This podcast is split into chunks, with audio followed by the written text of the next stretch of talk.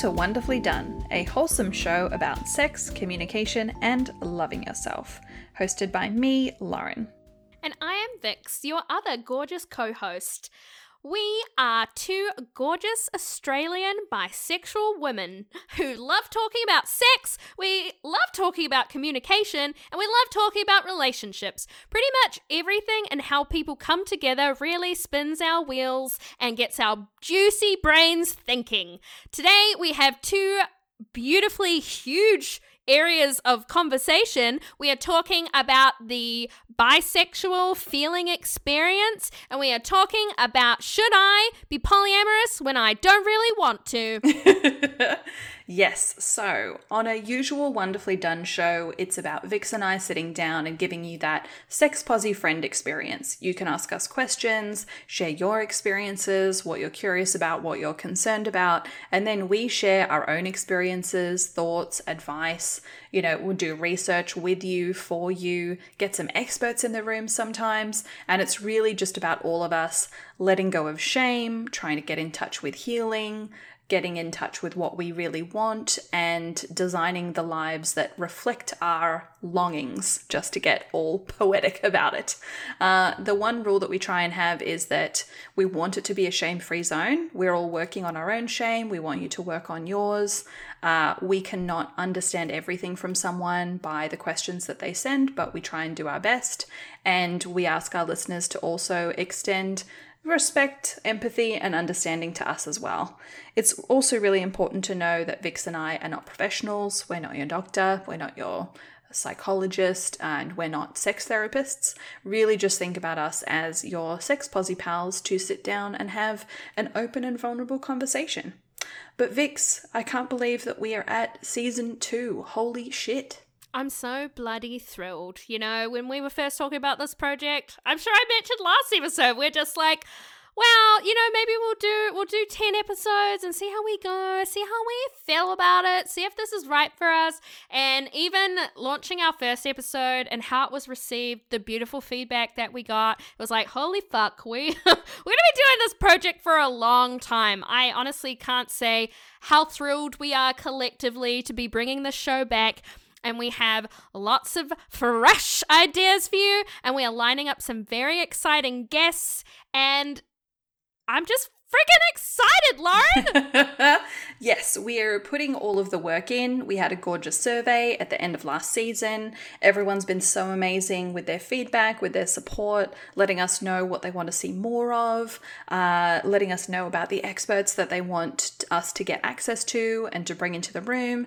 And uh, we have updated our structure a little bit. We've got jingles. We're trying to make all of these improvements because we love what we do. We love all of the listeners that we have, and we're just super excited to have the show back. Uh, we really needed it in the year of 2020, and I think I'm going to continue to need it for, as Vix said, for quite some time. So, yeah, so let's start getting into it.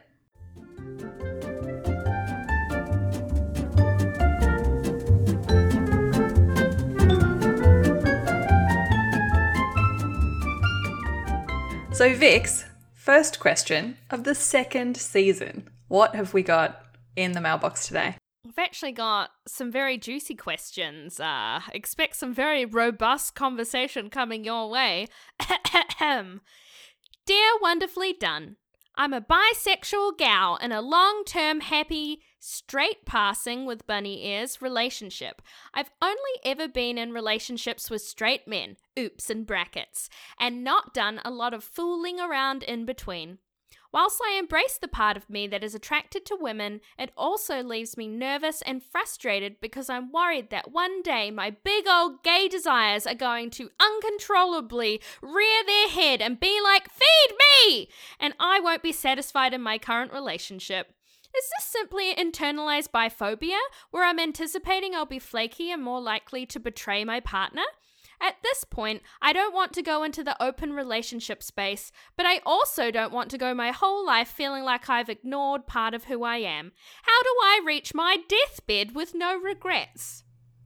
So, dear listener, I feel that there's so many people out there that are in this situation right now, wouldn't you say, Vix? I think Oh, we yeah. know lots of people like this. This sounds like the bi experience on a platter. yes, I was just saying to Vix when we were talking about this question that as someone who's bisexual or pan, you can end up feeling like you have to get all of your Pokemon badges in order to be valid. Like you have to have had these kinds of sex with these kinds of gender presentations in order to be valid. So you can end up getting this very unique type of like bi anxiety, wouldn't you say?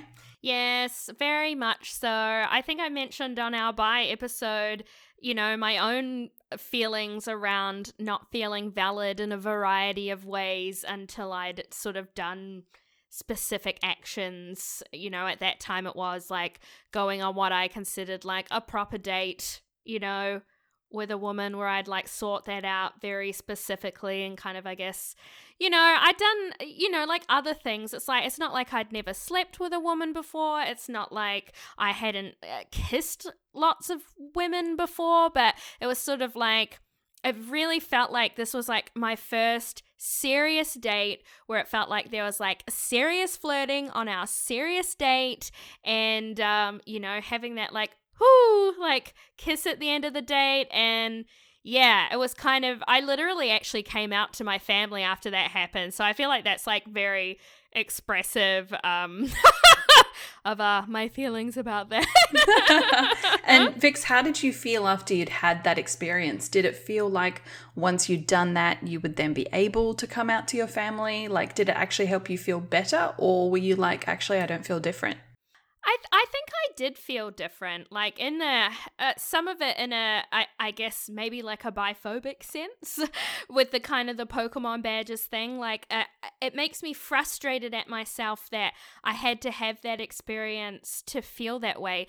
But also, uh, there's a lot of things in life that sometimes you don't know exactly how you're going to feel about them until you do them. So I think uh, you know, for me personally, it was a really important step, and I feel like it gave me this different sort of sense of calm in um, queer spaces and and helped me feel a little bit more comfortable in myself. I guess you know a- another intersection that i have in these kinds of areas is sometimes um, i'm not very good at trusting how i feel um, and trusting what i want. So sometimes i wonder if it's kind of a little bit of that intersection which created a, a little bit of the uncertainty though I, i've i've known that i'm some iteration of bi since i was a, a teenager for sure but um yeah.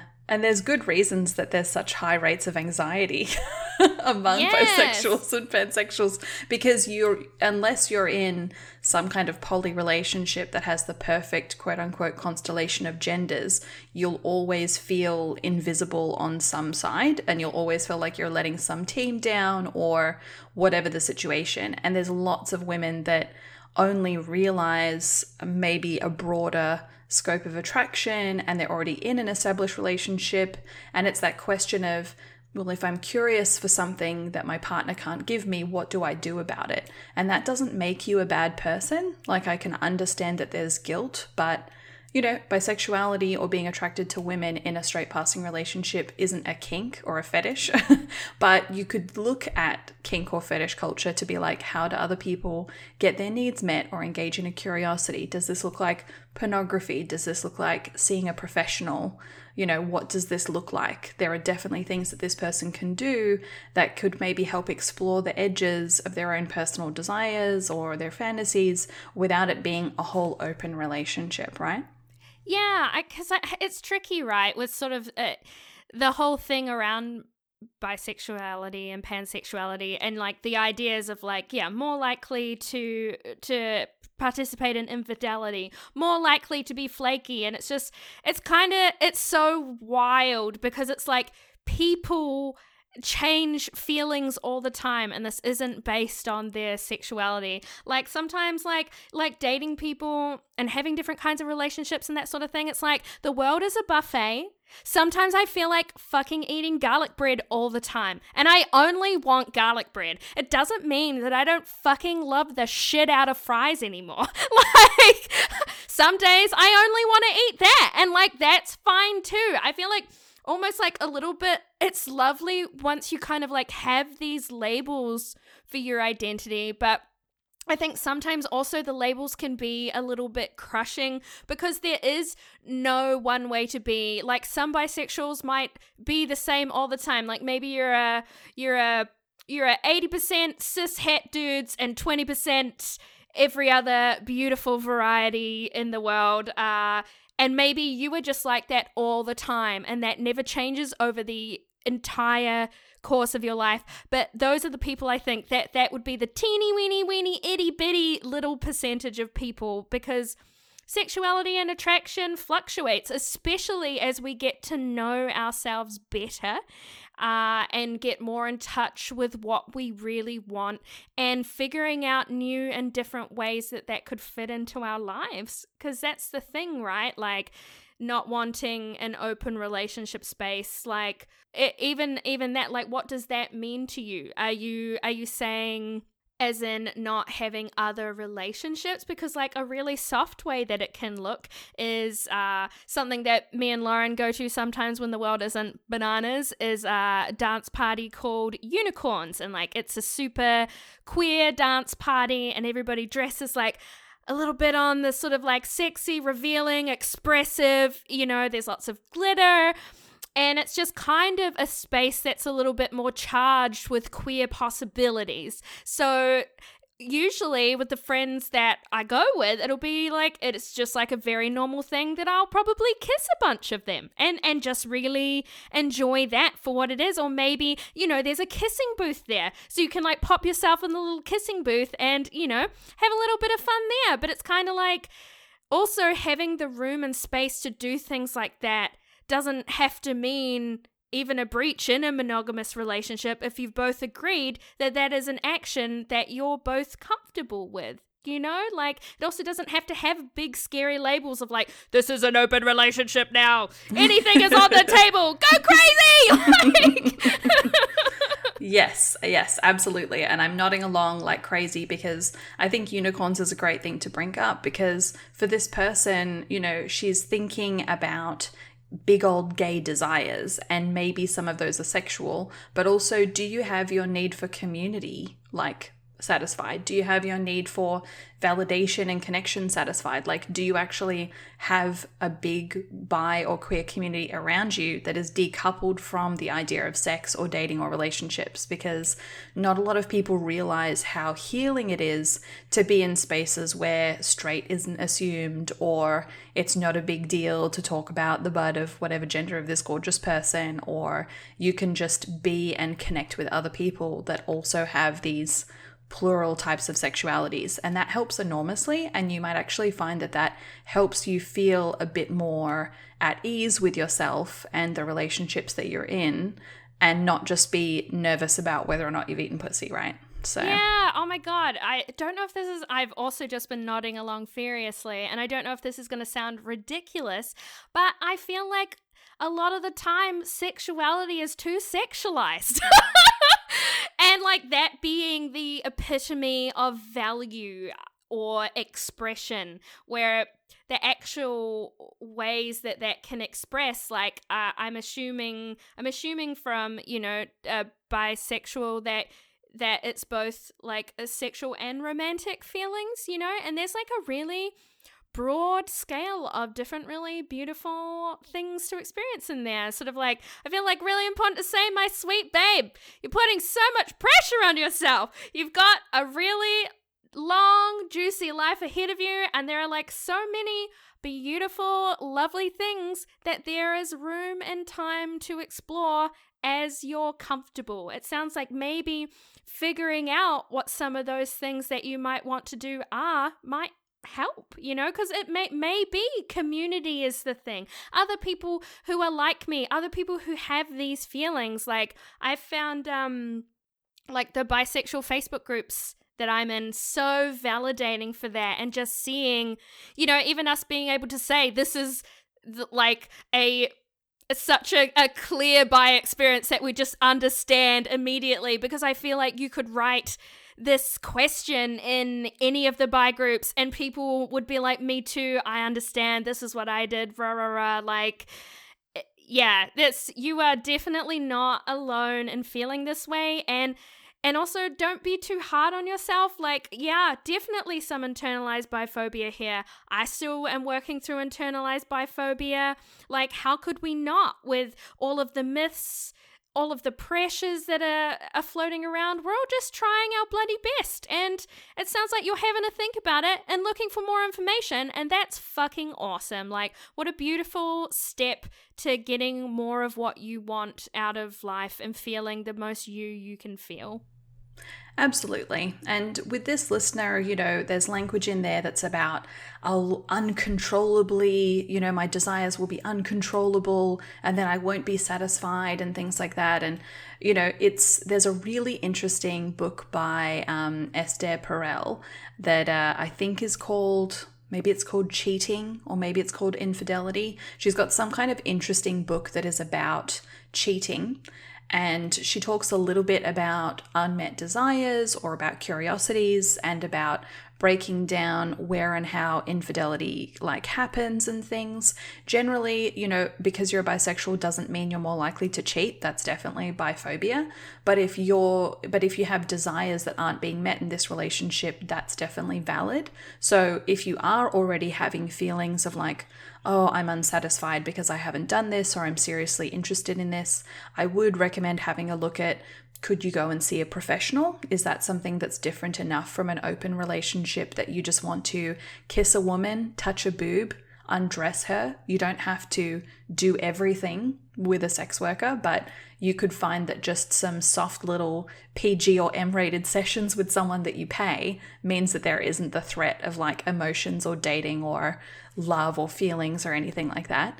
And like something interesting that I've done with a partner of mine has been like, you know, giving them $150 and being like, you spend this on pornography. You spend this on OnlyFans, you buy yourself some stuff, you go and support some women. This is me saying I'm all about you loving on a whole bunch of women, you know, and you can just have some have some fun with that you know? How is your partner with you about your sexuality? Is it threatening for him? Is it sexy for him? Hopefully non-threateningly you know? Can you both talk about how hot women are. Is that okay? You know, it could also just be a really good thing to talk to a sex therapist about because this is like a really common thing that that does come up and it doesn't have to be a threatening bad thing. It could be like a really cool part of your shared fantasy life. But what's most important is you and yourself. So I think you're thinking a lot about yourself and your relationship, but how are you feeling as an individual with your sexuality as well? Yeah, it's so important to bring it back to the individual. Like, it's lovely to be in a couple, super dope, but like, you are the only person who can control getting the things that you want in life. Like, I think even like talking around a desire again, like that, but so sticks out in this question. Like, I don't think that we nece- necessarily need to control our desires, but I think it's really important to listen to them and reflect on them. Uh, it's okay to have desires, and it doesn't make you a greedy bisexual, you know? It makes you a person in the world. Um, and we all want things. And, you know, if it makes you feel better, like that's literally why I started seeing a sex therapist because I was trying.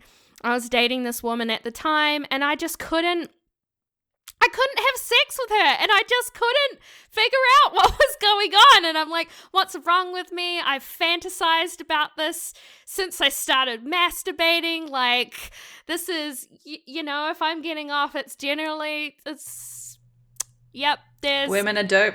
yep. The cis het dudes uh, are they're an occasional they're they're a, they're an uh, occasional participant in uh, those fantasies for me um but yeah, I was just so confused by that. And I guess I just really figured that there's clearly like a wall I need to get over. Like, I think for me personally, I, I think it's like performance anxiety, um, you know, mixed with other things of like, I'm still learning how my attraction works with women. You know, it's different than other things I've experienced before. Um, my attraction to all kinds of people is very different and figuring out what I want out of those relationships. And, you know, like Lauren said, like, yeah, I've, I've been waiting for, um, I was literally talking to a, you know a partner about it yesterday, um, and saying how I was very interested in seeing um, like a plus size uh, that woman sex worker as soon as we're allowed out. Um, I showed showed my pic to Lauren like back by my birthday. You know, also because I thought you know two birds with one stone, like further um enjoying how my body looks and seeing it be beautiful and what a beautiful experience that could be you know fucking somebody who looks like me you know?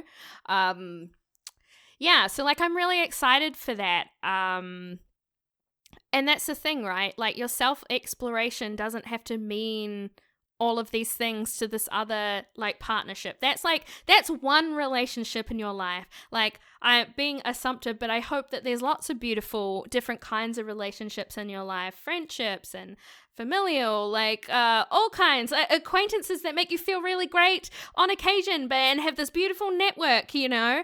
Um, and I just think we really prioritize romantic relationships super, super heavily, and more than we prioritize our relationships with ourselves.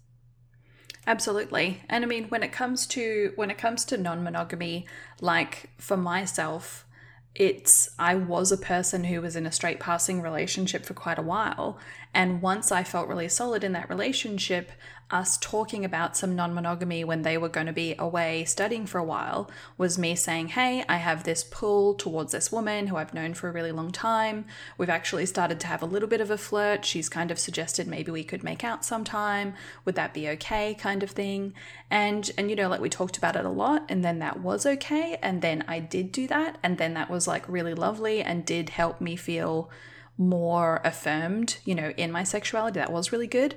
Frankly, I should not have gone on to date her, which I did do, and that didn't go well. It really should have just been you know, we just call each other beautiful and make out sometimes, and that's okay. You know, it's and I should have just draw those lines it's hard sometimes. to stop when you're a super empath. You know, like you end up throwing yourself into relationships when really it should have just been a hookup. But you know, as an aside, I did feel I, I was attracted to her. I wasn't just like any woman would do, blur, whatever, but I did still feel that uh, more affirmed. So I can understand this person. I mean, I would say like we've both been her in different ways. There's lots of listeners that are going to relate to it. You know, I'd love for more people who listen to this to share any advice for them that they might have. Um, have you had a similar relationship? Are you in a straight passing relationship and you found a way to express yourself? Um, but yeah, I would just say, like, to summarize, Vix and I are really feeling for you. Being in a straight passing relationship as someone who's bisexual can be really hard, and we want you to have other queer and bi community decoupled from sex and hookups. You don't need to be a perfect bisexual to be valid. You are bisexual now, you're bisexual if you never touch a coochie, totally fine. Um, but on the flip side, you can look at you know, exploring experiences or a little bit of variety uh, in different ways, talking to your partner, talking to yourself, figuring out what you want. And yeah, you're not going to be an evil, an evil slutty bisexual unless you want to be and unless you choose to be. yeah, it sounds like your big old gay desires are already rearing their head. And great! Love it! Love this for you! Let it rear its beautiful head. Give it a smooch, ask it what it wants, and figure out how to make it happen. Like, it's okay if you don't do anything about it for a while. It's okay if you just sit and fantasize and think about it for a while. There's no timeline. It's, yeah, you can do this. We believe in you, and there's a lot of beautiful experiences waiting for you and lots of beautiful community. Well, that was beautiful. I, I really, I'm really feeling for this person. I love uh, all of the support we've had from our bisexual episode. If you've got your bi panic questions, please send them. We're very happy to talk about this anytime. And uh, and yeah, there's there's a lot of amazing resources out there. Like Vix mentioned, groups and talking to other queers in your life, and it's all good. We've got you. Because like if you're if you're a Melbourne based, you may not be, but a lot of our current fan base is. You know, there's like the Melbourne Bisexual Network. There's like so many different things. Uh, yeah, I love how Lauren's like, I'm gonna wrap this question up, and I'm like, but I'm not finished talking about being bisexual. we can never stop. And I mean, go to Pride if you've never been to Pride you don't have to have eaten pussy to go to Pride. You know, I feel like a lot of queers feel like that. Um, but Pride feels amazing, queer spaces feel amazing, queer community feels amazing, and it doesn't involve sex whatsoever. So, you know, find ways to get affirmed outside and before potentially, you know, getting getting involved in the sexy pants of someone with a different gender to your partner. Yeah. Hmm. You go. Mwah.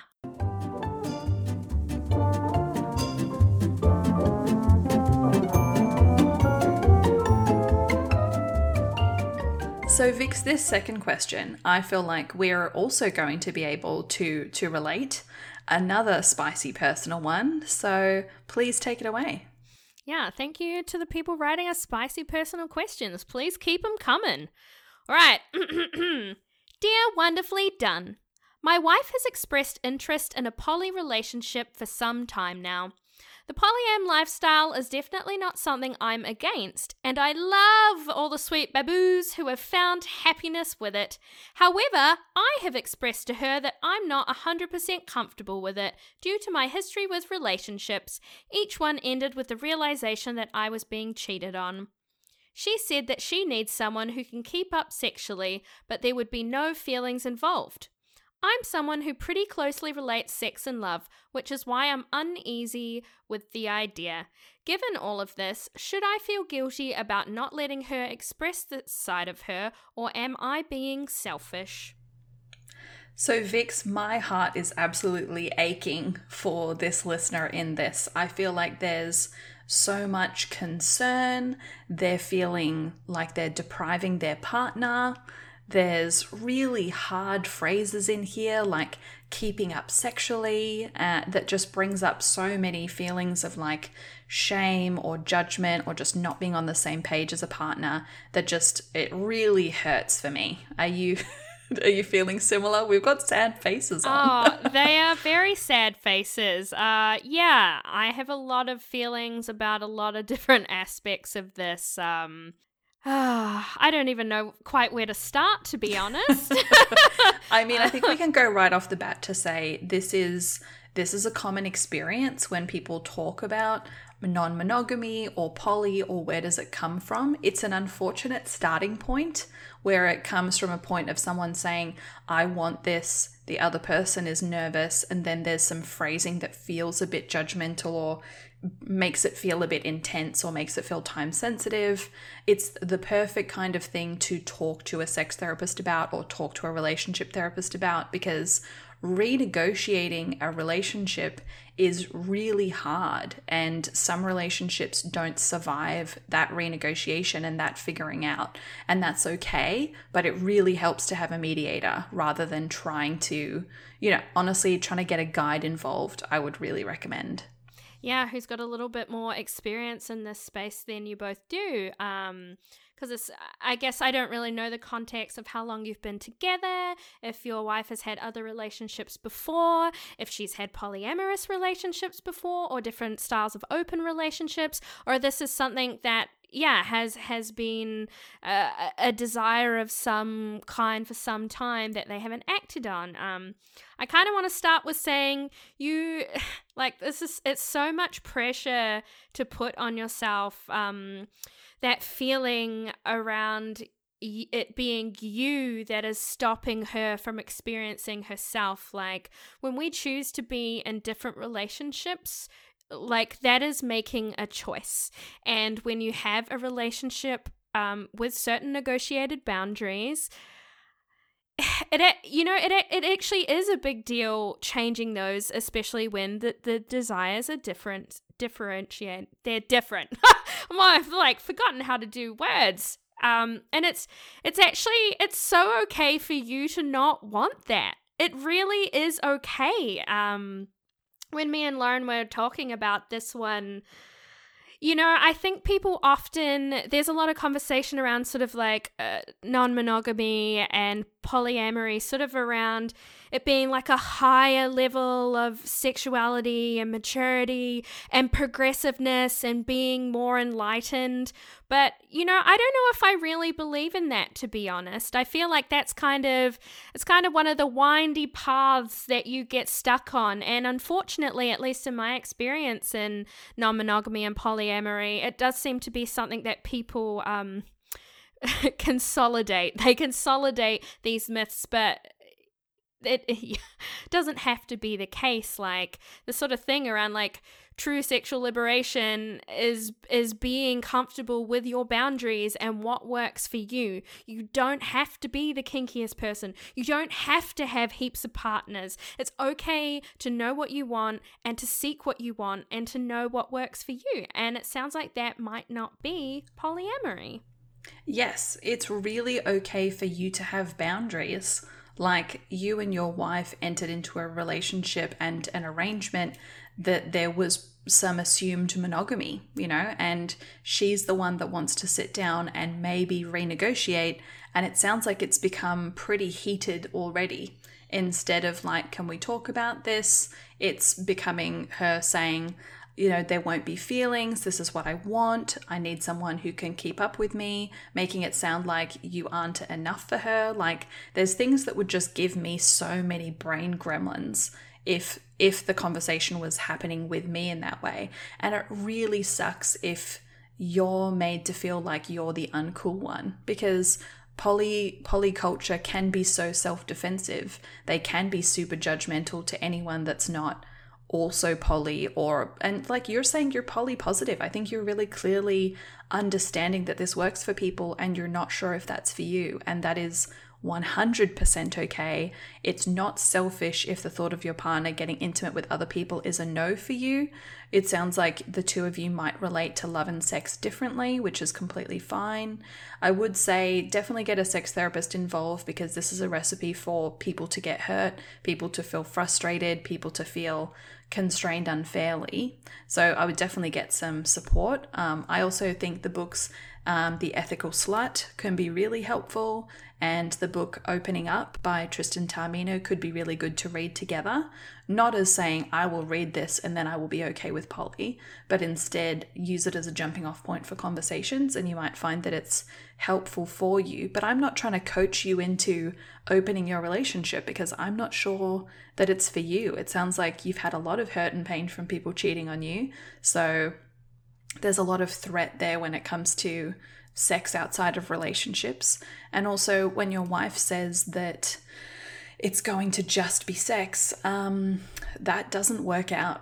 like, if once you say that there won't be feelings, there will still be feelings. Lots of poly people start that way and say it's just makeouts, it's just sex, but a hell of a lot of the time, the thrill of the unknown, the thrill of the forbidden ends up messing around with that a lot. Um, it could be a channel where if your wife really wants to have sex with other people, you could make an arrangement where she just sees professionals because literally a professional will not have a relationship with your wife. They're not going to have an affair with your wife. They're not going to run away with your wife. That could be a safe way of constraining it, maybe. But again, these are all still pretty big measures that I don't know that you're ready to take. And I'd talk to a sex therapist a lot more first. Yeah, that's the thing, right? To like open up a relationship in any sense, it requires a very, very strong base in in your core relationship that you're moving from. And it kind of feels like if you were to agree to it, it would be at the expense of your own comfort uh, without enough trust to be able to survive the many, many different things that could happen. I think that's what I, you know, through my my own experiences, um, I just I couldn't have guessed all of the different things that were challenging or made me uncomfortable, or different ways that I had to look at myself, different ways that I had to look at other people, different hang ups that I had, uh, having to really hold them close and really look at them and really thinking about how I work as a person, uh, dealing with some of these myths where there is so much pressure to be comfortable with everything all the time. There's pressure to not feel jealousy and the different ways that those can be be interpreted. And I think people who are doing non monogamy and polyamory well, I think they believe and accept that different forms of jealousy and envy, you know, everything under that umbrella, that is natural and something that will be recurring. I think it's actually the smaller group of people that don't experience feelings like that. Because that's the thing too. It's like we all have um, a different, very rich uh, emotional experience in life and when different things are happening in our lives too, that changes the feelings that we have about other things. I just I don't think you can say these things just won't happen. Um, I'm not sure about you, Lauren, but I'm not really sure that people can say things like, I guarantee no feelings. Like, how do you define feelings? What is that level? Are you saying, in this sense, it's like you can only treat people like a sex toy, which is fine if both people want a sex toy arrangement, but I don't know how common that is. Um, I yeah, also... the wife is saying that she won't get feelings, but what about the people she gets involved with? They could get feelings. They could get hurt, you know? Yeah, whereas there, there needs to be respect and care for the other partners as well. That's one of the big things about why people don't do non monogamy and polyamory, because it's a lot of fucking work. it's a lot of fucking work all the time. Like, and that, you know, that bit is, is really, it's hard. It is, it's hard work. I think I think it's worth noting as well. It's sort of like we're talking about polyamorous relationships, and then we're also saying no feelings involved. And it's kind of generally the differentiator is polyamory means that there is scope for feelings of different kinds, and other open relationship, non monogamy, broader terms usually are there's less scope for emotions. Sort of polyamory is the more full on one, for at least that's my understanding, right? Well, poly- polyamorous has amorous in it, which is related to feelings and love and things like that. I mean, I do not speak Latin, but uh, but yeah, it sounds like your wife might be thinking of non monogamy uh, more more so just to say it's just not a monogamous relationship or maybe it's relationship anarchy and she wants to you know have a real case by case basis. But yeah poly usually is describing it as you know there's space for dating there's space for love there's space for relationships kind of thing and like that's my identifier more than than non-monogamous it's kind of like all poly relationships are probably non-monogamous but not all non-monogamy is poly kind of yes. thing no yeah. totally agree because mm. it's funny like because you know i'd probably like consider like like Lauren, like, you know, like a polyamory mum. I definitely say if I hadn't been friends with Lauren and, you know, her partner or one of her partners, um, you know, I don't know you know if i would have had the same experience because i i was really lucky to see up close what a really healthy loving you know polyamorous relationship could look like um I've had some strange experiences, especially with people, you know, doing it for the first time. And I feel like you talk to anyone who's done polyamory, and it's like, yep, First timers, first experiences, holy shit, did so many mistakes, so many feelings were hurt, really had to claw back and desperately rebuild that trust because, man, we fuck shit up. and I absolutely did that. You know, I've been involved in various forms of non monogamy since I was like 21 or something like that, and I'm 31 now. And it's like I I exploded relationships. I I damaged myself, I overextended, I did things that were not okay. Like I did things that were kind of cheaty, like like not that were not okay and like not negotiated. And that's the thing of like when you when you set rules, when you set firm boundaries, you need to have a relationship that can hopefully still hold together when there's small tears or small tests or small breaches small. I'm talking small, not massive, um, because that sort of opening up will absolutely test the relationship quite a lot. And, you know, you will make mistakes. But even, you know, Vix and I, we might say we'll never date someone that's a first time poly person, and then someone amazing comes along. And you're like, well, fuck, you know, rules are made to be broken. Like, it's it's really difficult. And Vix and I are both just not sure that that's for you. It doesn't feel like it's now. It sounds like you could be a good six months to a year or more away from exploring the babyest, smallest, gentlest little explorations into potential non monogamy. And is your wife already frustrated, already feeling urgent, already feeling stifled? Like, these are all good reasons to get into therapy together. Yeah, I'm. This is a really, it's a really tricky, tricky, tricky, a really tricky, robust uh, area. This, you know, like uh, being totally honest, like even though I know non monogamy is for me, I think it's so interesting. Like, you know, there's little things like I love being able to kiss my friends and that just not being a problem and not something I have to negotiate. Like that's I love just the it it makes me feel like I can be myself without restriction. Of course, you know, always um always communicating um but, you know, I'm not comfortable all the time. I would say there are still frequent things that make me very uncomfortable. And sometimes I'm like, is this for me?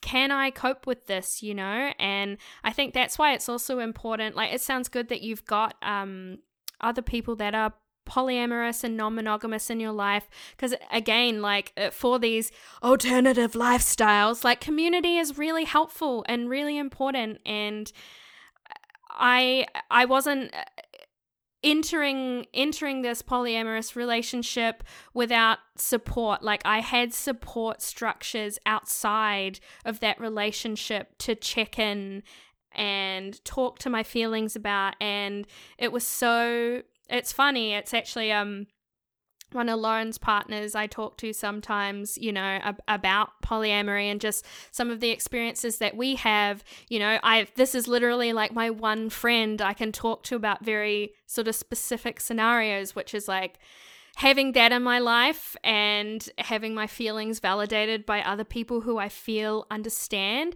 has been, I'd say, absolutely critical to me. Like, and Lauren's been such a wonderful friend to me through navigating such a, a, huge swath of of difficult interpersonal uh, feelings, problems, discussions, because I just never had them before. So it's kind of opening this door. It's it's it's opening the door. I think to a lot more than most people realize. Like, it's not just like, cool, lots of fucking sex now. Mm, mm, mm. Get in me, everybody. I mean, I wish it was, but like, also, you know, like Lauren, empath, like feelings, I don't quite know how to separate always you know it's it's not really how my brain works currently or i haven't managed to um you know whip it into shape.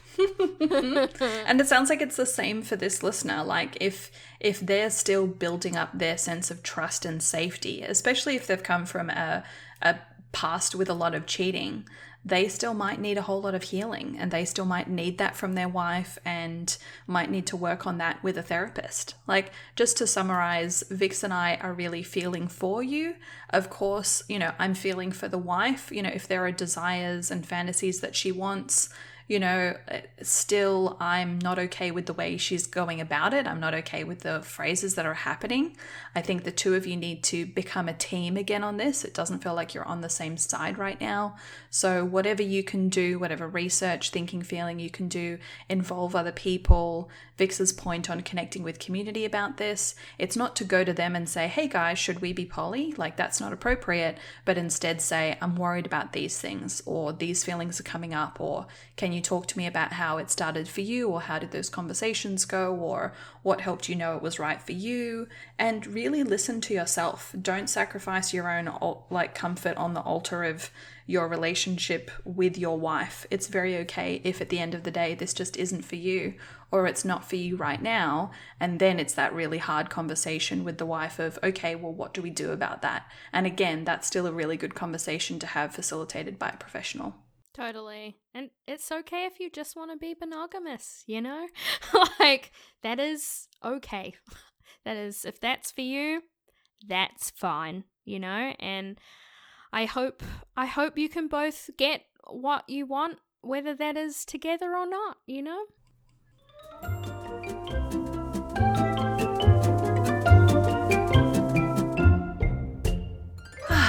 well, Vix, we had some big personal, big personal ones on that little list non monogamy, bisexuality, relationships, differing desires. Like, whoa, those are like big, heavy topics. And I think it's a really good representation of where we want to go in season two. We want to have a lot of fun, but we want to get really deep. We want to get really messy. We want to hear about what's happening in people's lives. What sexy goals do they have for this year? You know, coming out of the hell year that we've had. What do they want for themselves? What do they want their life to look like? You know, people are having conversations about their futures, their sexual and relationship futures, which I really like to hear about. Hell yeah, I'm very loving this. And, you know, from a little survey that we conducted, these were topics people wanted to hear more about. And we were very lucky to actually have some more questions in the bank on those topics. So if there's certain things you want to hear us talking about, help us out. Uh, ask us your questions. Gorgeous. Well, Vix, I want to jump straight into Learning Lane because I think you and I have both had some really enriching, fun, um, educational experiences that we really do want to share. So, Vix, I've spoken about the pleasure activism book in previous little Learning Lane sections but I just want to recommend it again to people. It's been out of physical print for a long time. It's been amazing now that I've got a copy. It's a collection of different essays, and some of them are like really accessible, some of them are a little bit more academic, a little harder, but there's lots of flavors in there. And the author talks about a particular essay by um, by an American um, black lesbian called Audre Lorde, uh, who is really amazing. We'll put her name in the show notes um, who wrote an essay back in the 70s, I believe, called Uses of the Erotic, the Erotic as Power. And so it really inspired the author of this pleasure activism book so much as a young, queer, um, black woman these ideas of eroticism and desire and it being a politically progressive thing to do to try and heal yourself through sexuality and desire. And yeah, I just wanted to read some juicy quotes from it that I found really, really um, inspiring. So, one that was really interesting for me uh, it is a short step from there to the false belief that only by the suppression of the erotic within our lives and consciousness can women be truly strong. But that strength is illusory, for it is fashioned within the context of male models of power, which I thought was really, really, really interesting and really hit me. For the erotic is not a question only of what we do, it is the question of how acutely and fully we can feel in the doing, which I really like. And just one more I want to add. The sharing of joy, whether physical, emotional, psychic, or intellectual, forms a bridge between the sharers, which can be the basis for understanding much of what is not shared between them and lessens the threat of their difference. And yeah, they're just beautiful quotes that to me I'm like, this is a great exploration of not purely sex, but the idea of like desire and eroticism, and how all of these things help you understand yourself, help you free yourself, help you in your relationships with other people, even if you're not in sexual relationships with them. And there's just so much in that essay. And you could find the essay online, we'll put it in the show notes. But it's just a really inspiring piece that's like, is it 50 years old? It's probably almost 50 years old. Like, that's some amazing, bold writing. Very cool. Yeah, no, just sitting with a really large smile on my face. Oh, I'm so excited to read this book! it's so, it's super, super good. So, yeah, I definitely, I'm just eating it up. Some of it's dense. Sometimes I need to take breaks, but very, very good. And yeah, I'll find a place that has that full essay online because I can see that that that whole essay and so many things in it just would have shaken up the brains of so many especially young queer black women that had read it yeah, no, that's so beautiful. Wow. so good. Wow. So good. But you've also been expanding your brain Vix and I want to hear more about it. I have. I've been doing some learning everybody. Um it uh, we've just we've just come out of last week was Ace week. So, an extra little moment to say to all of our beautiful Ace Spectrum listeners out there, we love you so much. And we love you every week of the year, not just on Spectacular Ace Week. I guess it won't it won't be next week by the time you listen to this person who is listening. It could be any time. So it could be the next next year's Ace Week. Anyway, moving on. So I went to this really beautiful workshop. Um it was two hours and it had a panel and it also had a couple of lovelies who were talking about the history of, I guess, sort of like ace community online coming together and people being able to find each other to talk to each other because I'm sure many of you listening out there have noticed that the ace spectrum seems to be shrouded in a lot of mystery and there seems to be a lot of questions but being afraid to ask and not really knowing where to look for information.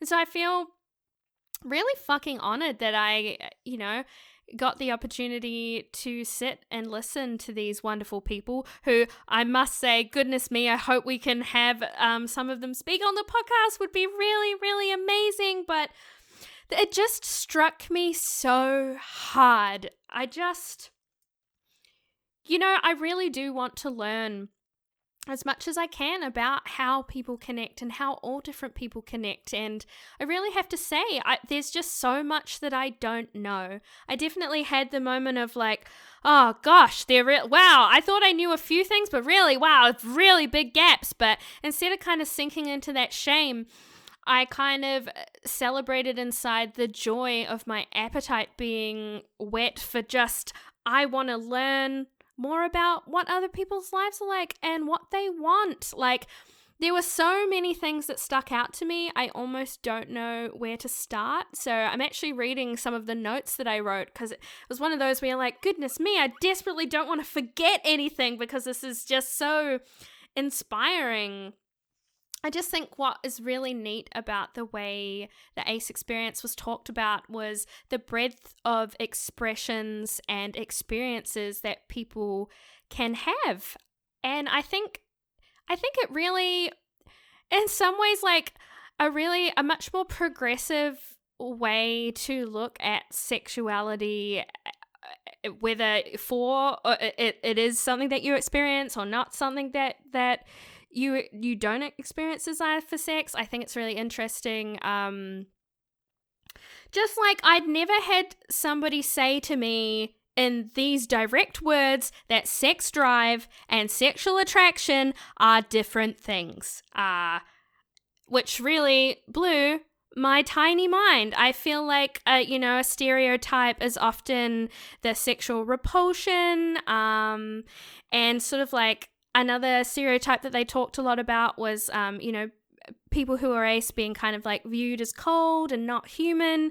There was a lot of really interesting um, discussion around like the pressures and infantization of people because like there's so much in the way that our society is built where sex and sexuality and romantic relationships and you know the nuclear family and all that shit like everything in our society is set up to have those things and wanting and moving towards those things are signs of maturity and adulthood.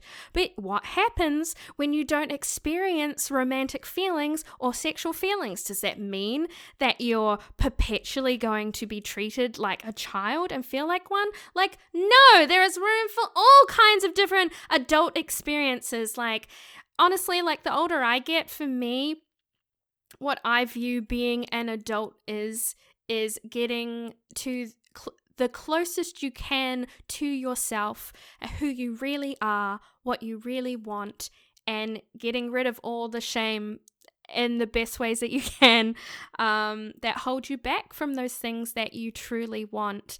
Um, the the workshop existed in a large way uh, to broaden the conversations about being ace and how can we in queer spaces better include the fucking A? How can we do that? Like, ah, yeah, I think it's there's just so much misinformation out there and I I am desperate to learn more. I feel like this is actually this workshop hit me so hard. I almost feel a little bit like I'm stumbling over my words and I almost can't get out everything that I want to say because it just it really yeah made me feel very emotional very excited very inspired and also challenging how I feel about my own sexuality and the way I experience romance and sexual desire and what do I actually want versus what society has told me that I should want, you know. One of the speakers was talking about I, mentioned actually earlier in the episode, sort of like around sexual liberation and how so often the channel for that, like, um, especially as a woman, is like to be liberated is to fuck freely. But I just thought it was really beautiful. It came from that workshop where, you know, the truest liberation is is if you want to do and if you don't don't and that there's no punishment or judgment either way and and room room to be just just to be who you are and if there's anything that, that we can do to help bring more visibility uh, to the ACE experience, I'm fucking so down. I can't even.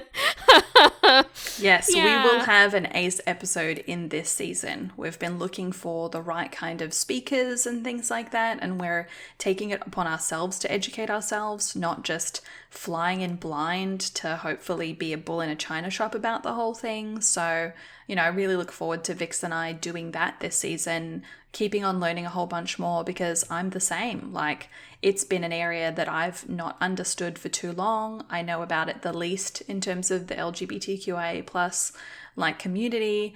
And so yeah, it's time for it's time for me to to get with it. And yeah, Ace Babes, we totally love you. Yep. Mm-hmm. Wow. Mm-hmm. Ah, I feel like I just I just didn't do that any justice because it was just so wonderful. I mean, it's it's not about delivering the whole lesson, but it's sharing that we learned and it felt really good and encouraging people to go out and also do a learn. Gosh, yeah. Do some learns, mm-hmm. folks. Like mm-hmm. it's it's good. Uh, and you can cry on a Zoom like me, maybe. I only cried like three times. That's fun. That's a, that sounds like a pretty good lesson to me. But talking about good times, Vix, I also want to talk about a little weekly wonderful. So, our weekly wonderfuls, where we chat about something that we have loved this week. Uh, obviously, you're listening to the first season, uh, sorry, the first episode of the second season that we've recorded um, well in advance, but. This week is one of the first weeks of lockdown lift in Melbourne. And so Vix and I are actually going to have a catch up this afternoon with one of my partners, eat food, watch each other eat food, have some beverages. It's nice and warm today. Uh, it's technically a public holiday. You know, fuck the Melbourne Cup. We don't support it, but, you know, we are still going to use it to get together. Um, hang with our pals, and that's that's definitely my weekly wonderful. Yeah, I'm really, really hanging out for it. I'm really excited because you know it's like uh, uh three three forty p.m. right now. Um, and so we're meeting up. Uh, I don't know. So uh, I think availability after six. So I'm just like, ah, getting very close. I'm very excited. Um, so I'm imagining that's probably going to be one of the uh, best parts of my week. Um, it's a funny one, isn't it? I've been so waiting for everything to open up. Um, but also like it's incredibly stressful. So I feel like all of my wonderfuls are also there's like, oh, it was stressful. Also, oh no's. like I went to a shop for the first time since like maybe June, and um, it was it's a very large uh, antique sort of second-hand store where people all have different little stalls and i sort of said to myself like i'm not to rush out and go shopping but uh heard that that was open and there were these pink champagne glasses i really wanted to get which were gone.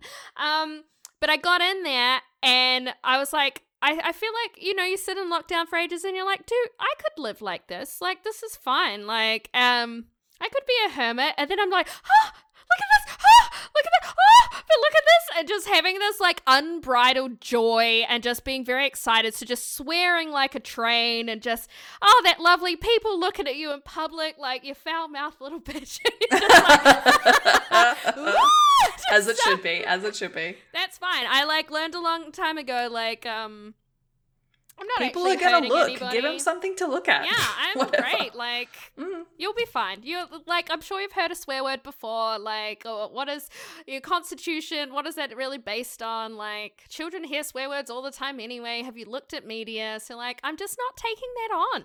Like no, no. um and what else? Gosh i've like seen i've actually uh, seen um one of lauren's partners twice already. We've we've had lots of fun together. Um yeah it really has been seeing seeing pals and going to this bloody ace workshop because that really that rocked my friggin' world. Um i'd probably apart from from uh later on like probably the the very best. Ah, oh, just just see. I, I think that's what's so weird about the lockdowns, right? It's like people where you literally haven't seen them for months, and it feels like it was yesterday still. Um, it's just this really weird, surreal, um, sort of picking back li- life back up, but like not quite, you know.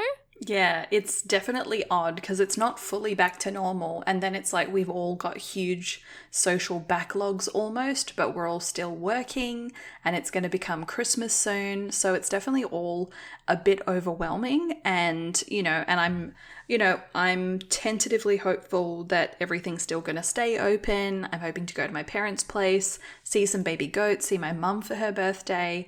That's in a couple of weeks from the time that we're recording. So I'm hoping we stay out of lockdown, but also being ready to be like, okay, I'm resilient. If we have an outbreak again, if we go back in, it will suck, but it will be okay. And, you know, thank you everyone for your sacrifices of doing the responsible thing, you know, when and how you could. Like, thank you so much. Yeah. You rock the party. We all we all did this one together. Mm-hmm. Yeah, I don't know. I feel I feel very joyful today. I mean, obviously, because like I get to spend a large portion of it with you, and you know, have a have a bit of love in my life right now, and like that's Mm. been really nice. Um, really nice. It's been really funny. Like I don't know if I call this a weekly wonderful, but um, but I'm going to talk about it anyway because uh, this is our podcast and I talk about what I want. It's really funny with like lockdown ending, like it's like first weekend of freedom and just like my fucking Tinder's going off. Such like a flood of people like, hello, how do you do? Oh, hi, hi, hi, hi. When are you free? When are you free? And I'm just kind of like, people. Like i want to see like my like my actual meaningful relationships first. We've just been in lockdown for like bleebly blue amount of days. Like are you serious yes, wow, people, Like, priorities, I'm, come I'm on. not that desperate to you know have some like likely disappointing sexual encounters. I've got to like gussy up a bit more and get Mhm. like used to the world a bit. Like i'm probably when this airs like i'll be very feeling sorry for myself um because i'm getting my wisdom teeth out very shortly uh two weeks away. So you know i've only got like a small window. So tinder folk like mwah, if you're listening thanks thanks for following from my profile Um, so good. but like I've gotta I've gotta gotta look after me mouth. There I need some more room in there, so I gotta get rid of these teeth and uh gotta see my beloveds, you know? Like relationships are important. I love the whole like, you know, love when you can pick a relationship up again and it's like nothing has changed. But also I'm an extremely firm believer in like you gotta deposit in your relationship bank so that you have a good relationship. Good relationships don't just happen. Absolutely. And talking about good relationships, you know, we want to have a good relationship with you, dear listeners. So thank you for being a part of the first episode of season two. Please send us all of your love, send us all of your attention, your questions. And Vix, what is our beautiful little spiel? If someone's listening for the first time, how do they get involved? Hello, and welcome to the Wonderfully Done Spiel. This is where we ask you for things and you do them because we're great and you're great. Yay! Um, that is all we have time for in this episode, my cute little bambinos. Do you have a burning question that you would love to hear us talk about? If you do, there are a few ways that you can send that to us. Our DMs on our Twitter at Done Wonderfully are always open, always open for you, for your thoughts, for your feelings, whatever you like. If you're gross, we'll block you. It's fine. You can also slip us an anonymous message if you don't want us to know who you are, which we totally fucking respect. We don't need to know who you are to have um kind and thoughtful discussion about what's going on in your personal life. You can find us at curiouscat.qa slash wonderfully done. And Wonderfully Done can be downloaded pretty much wherever you listen to podcasts. And if it's not there, please let us know so that we can get it on there. And hey, you're doing wonderfully.